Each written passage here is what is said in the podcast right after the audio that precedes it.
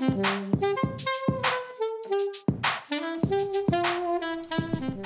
วัสดีค่ะ ยินดีต้อนรับเข้าสู่ SOS Sustainability 101 นะคะ วันนี้นะคะ บทความที่นำมาฝากนะคะ จะเป็นข่าวเรื่องสิ่งแวดล้อมนะคะ มาจาก The Guardian นะคะ Weekly นะคะ ก็ฉบับนี้นะคะ ฉบับวันที่ 13มกราคม 2023 นะคะ โดยเนื้อหาวันนี้จะมีภาพประกอบน่ารักมากเลย ใครที่ชอบดูสัตว์ทะเลชอบดำน้ำนะคะ ก็จะเป็นบทความอันนี้นะคะ2หน้า A4 นะคะ โดยที่มองเห็นเนาะมองเห็นเนาะบางทีเราก็ไม่คุ้นกับกล้องอะแน่ใจว่ามุมมันยังไงอะโอเคนี่นะคะ ก็คือเป็นบทความนะคะ เดี๋ยวค่อยซูมให้เห็นรูปหน้าน้องๆ อีกอีกอีกชัดๆอีกครั้งหนึ่งนะคะ ก็คือว่าบทความชื่อเรื่อง Hidden Gems Underwater Forest Could Help Tackle the Climate Crisis นะคะ ก็คือเป็นการพูดถึงเรื่องปัญหานะคะ เรื่องโลกร้อนหรือโลกรวนนั่นเองนะคะ ว่าจะจัดการด้วยอย่างไรบ้างนะคะ ซึ่งใน episode ก่อนๆหน้านี้ก็ได้มีการพูดถึงนะคะว่าวิธีการลดเรื่อง carbon footprint หรือ carbon emission เนี่ยหรือ GHG gas เนี่ยทั้งหมดเนี้ย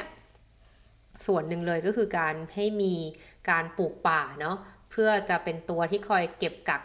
ตัวคาร์บอนไว้นะคะ ไว้ในตัวรากของมันที่อยู่ข้างล่างเนาะทำให้มันไม่ออกไปสู่ชั้นบรรยากาศนะคะ ทีนี้ส่วนใหญ่เราก็จะพูดถึงเรื่องการปลูกป่ารักษาป่าต้นน้ำกันนะซึ่งเป็นป่าบนบกหรือแม้ แต่อาจจะพูดถึงป่าชายเลน ต้นโกงกลางต่างๆนะคะที่ก็มีศักยภาพในการดูดซับคาร์บอนไว้นะคะ วันนี้เราจะมาลงใต้ทะเลค่ะ เราจะมาลงทะเลไปดูน้องๆนะคะ น่ารักนี่นะคะ ตามรูป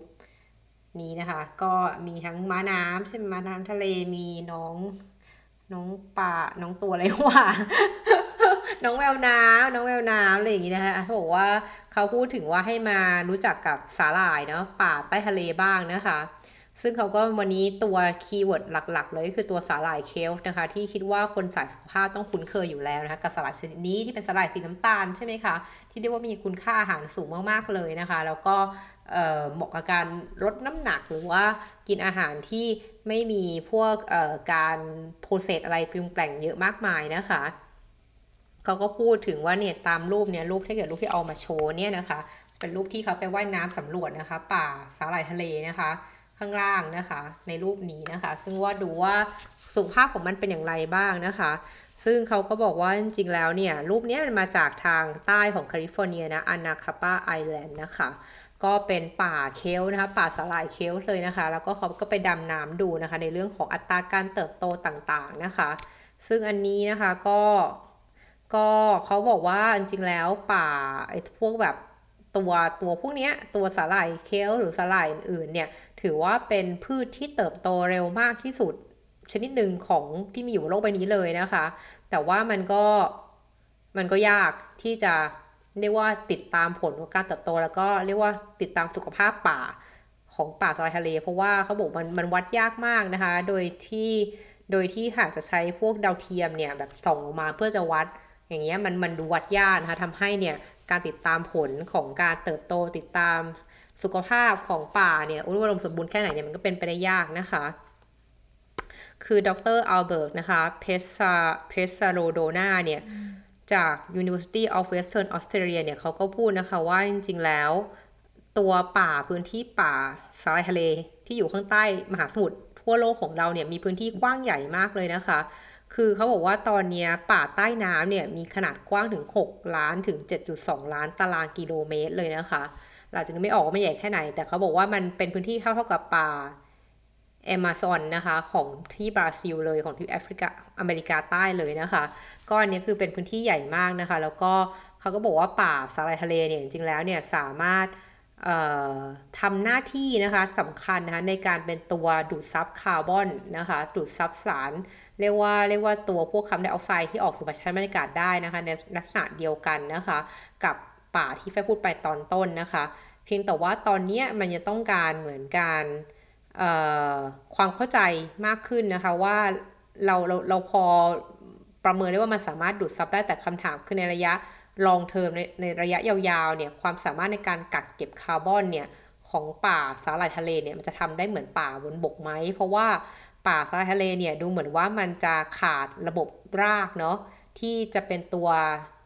การสำคัญหรือตัวที่ใช้ในการล็อกในการกักเก็บคาร์บอนไว้ภายใต้ผืนดินนั่นเองนะคะ เพราะว่าต้นไม้ที่เรารู้จักกันในป่าต้นน้ำเนี่ยหรือแม้แต่ป่าโกงกางเนี่ยมันก็มีรากอยู่ในผืนดินเนาะคือคืออยู่ตรงนั้นแล้วมันก็จะกักเก็บคาร์บอนไว้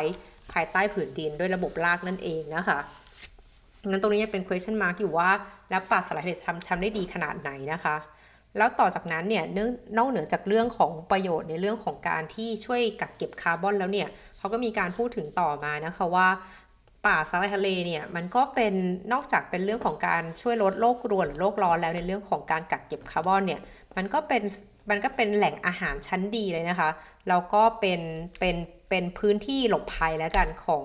สัตว์ใต้ทะเลเล็ก ๆ ต่างๆ ที่หนีจากผู้ล่านะคะ นั่นเองนะคะ ดังนั้นตรงนี้เนี่ยเขาก็พูดว่านอกเหนือจากประโยชน์เรื่องของคาร์บอนแล้วเนี่ยลดโลกร้อนแล้วเนี่ยมันก็ยังเป็นพื้นที่นะคะเป็นเป็นบ้านนะคะของสัตว์ต่างๆนะคะ ไม่ว่าจะเป็นอย่างน้องๆสองสองตัวนี้นะคะ ที่โผล่มาเนี่ยก็สัตว์เล็กๆนะคะที่เขาก็คอยจะแอบอยู่ภายใต้ภายในป่าสายทะเลนะคะ แล้วก็จะคอย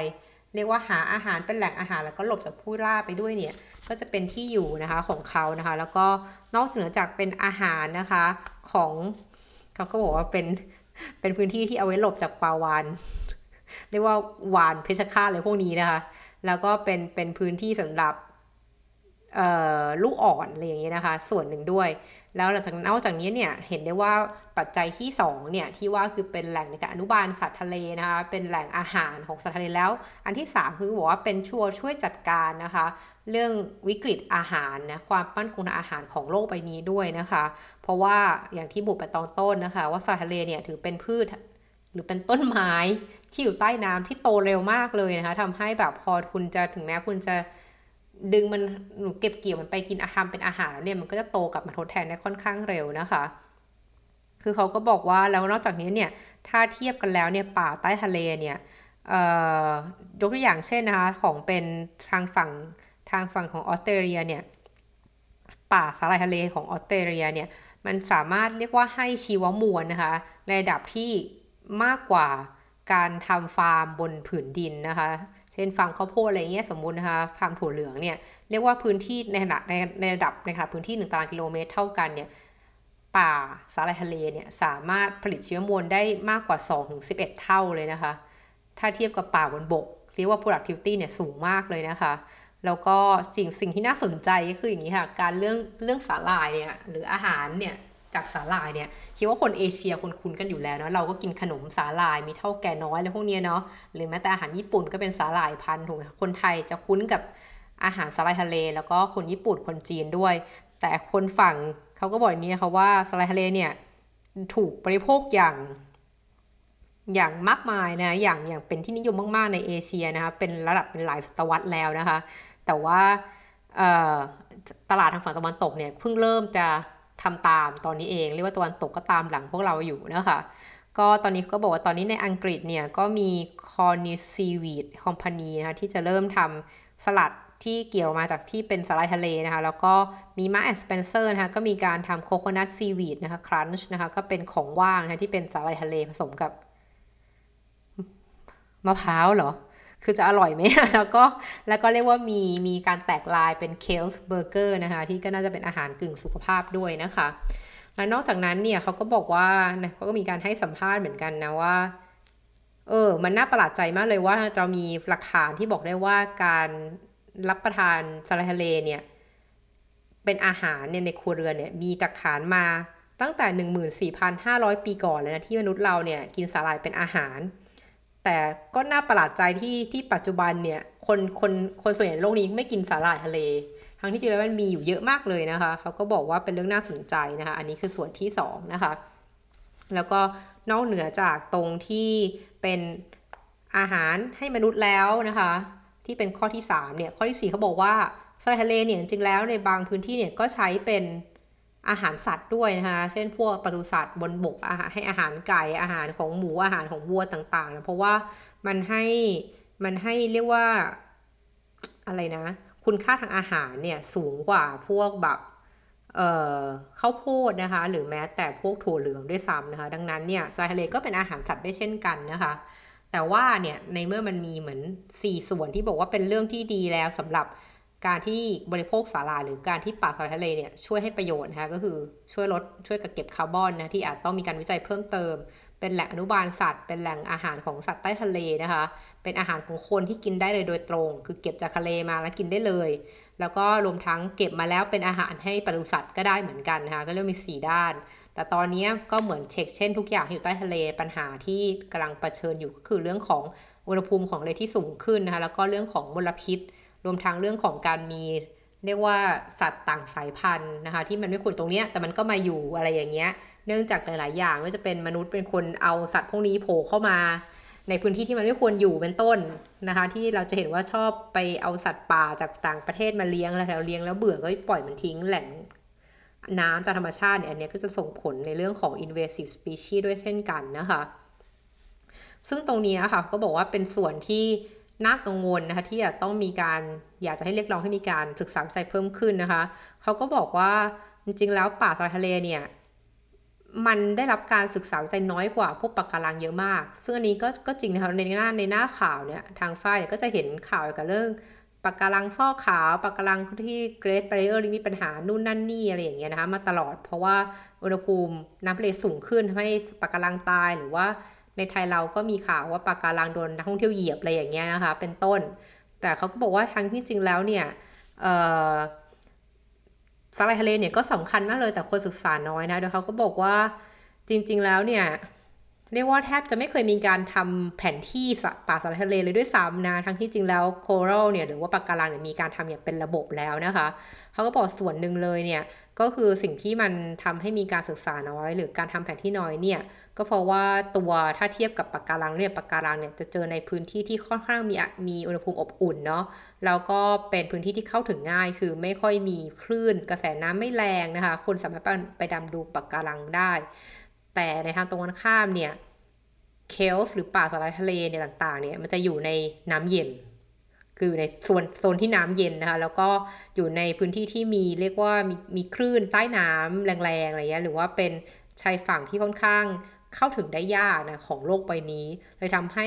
ถึงแม้อยากจะศึกษา แต่การจะเข้าไปดูมันเนี่ยก็อาจจะถึงชีวิตได้เช่นกัน ถ้าถ้าไม่ได้มีการเตรียมพร้อมที่ดีพอหรือว่าอากาศแย่เป็นต้นนะคะ ดังนั้นเนี่ยเขาก็เรียกว่าพยายามพึ่งพานะคะพวกแบบโดรนนะคะพวกดาวเทียมก็ AI ต่างๆ เข้ามาช่วยในการ ศึกษาป่าสารทะเล ซึ่งค่อนข้างเป็นความหวังส่วนหนึ่งเลยสำหรับมนุษยชาติในเรื่องของการลดโลกร้อนแล้วก็เป็นแหล่งอาหารในอนาคตนะที่ตอนนี้เราก็มีการดีเบตกันเรื่อย ๆ นะคะ ในเรื่องของการที่จะไอ้เราควรจะกินเนื้ออยู่ไหมเราควรจะต้องมีอะไรมาจัดการเรื่องของการบริโภคเนื้อสัตว์หรือเปล่านะคะ ที่หลาย ๆ คนเนี่ยหรือหลาย ๆ ครั้งที่ไปอ่านเจอข่าวการถกเถียงเรื่องนี้ก็จะมีการบอกนะคะว่าการที่คุณจะมานั่งถ้าคุณอยากให้คนลดการบริโภคเนื้อจริงๆเนี่ย คุณจะมานั่งใช้แค่ศรัทธา แค่มีศรัทธาว่าคนทั่วไปจะตระหนักได้ และมีการตัดสินใจเปลี่ยนเลิกกินเนื้อเนี่ย อันนี้เป็นไปไม่ได้ คือภาครัฐต้องต้องมีเครื่องไม้เครื่องมือบางอย่างที่ช่วยจูงใจให้คนเลิกกินเนื้อค่ะเอาอย่างเงี้ย ถ้าเกิดจะเอาอย่างนั้นถ้าเกิดจะไปทางนั้นน่ยนะคะ ซึ่งมันไปได้ยากดังนั้นเนี่ยควรจะหาแหล่งอาหารที่มันมีคาร์บอนต่ำเนี่ยเผื่อไว้ แต่ก็แต่ก็อาจจะไม่ใช่ เเรื่องที่จะเกิดขึ้นได้ง่าย เพราะว่าการปรับเปลี่ยนพฤติกรรมมนุษย์เนี่ยเป็นอะไรที่ยากอยู่แล้ว ถ้าคนไม่ได้ถูกปีบบังคับให้ทำจริง ๆ ขอบคุณที่ตาม SOS แล้วเจอกันใหม่ครั้งหน้า สวัสดีค่ะ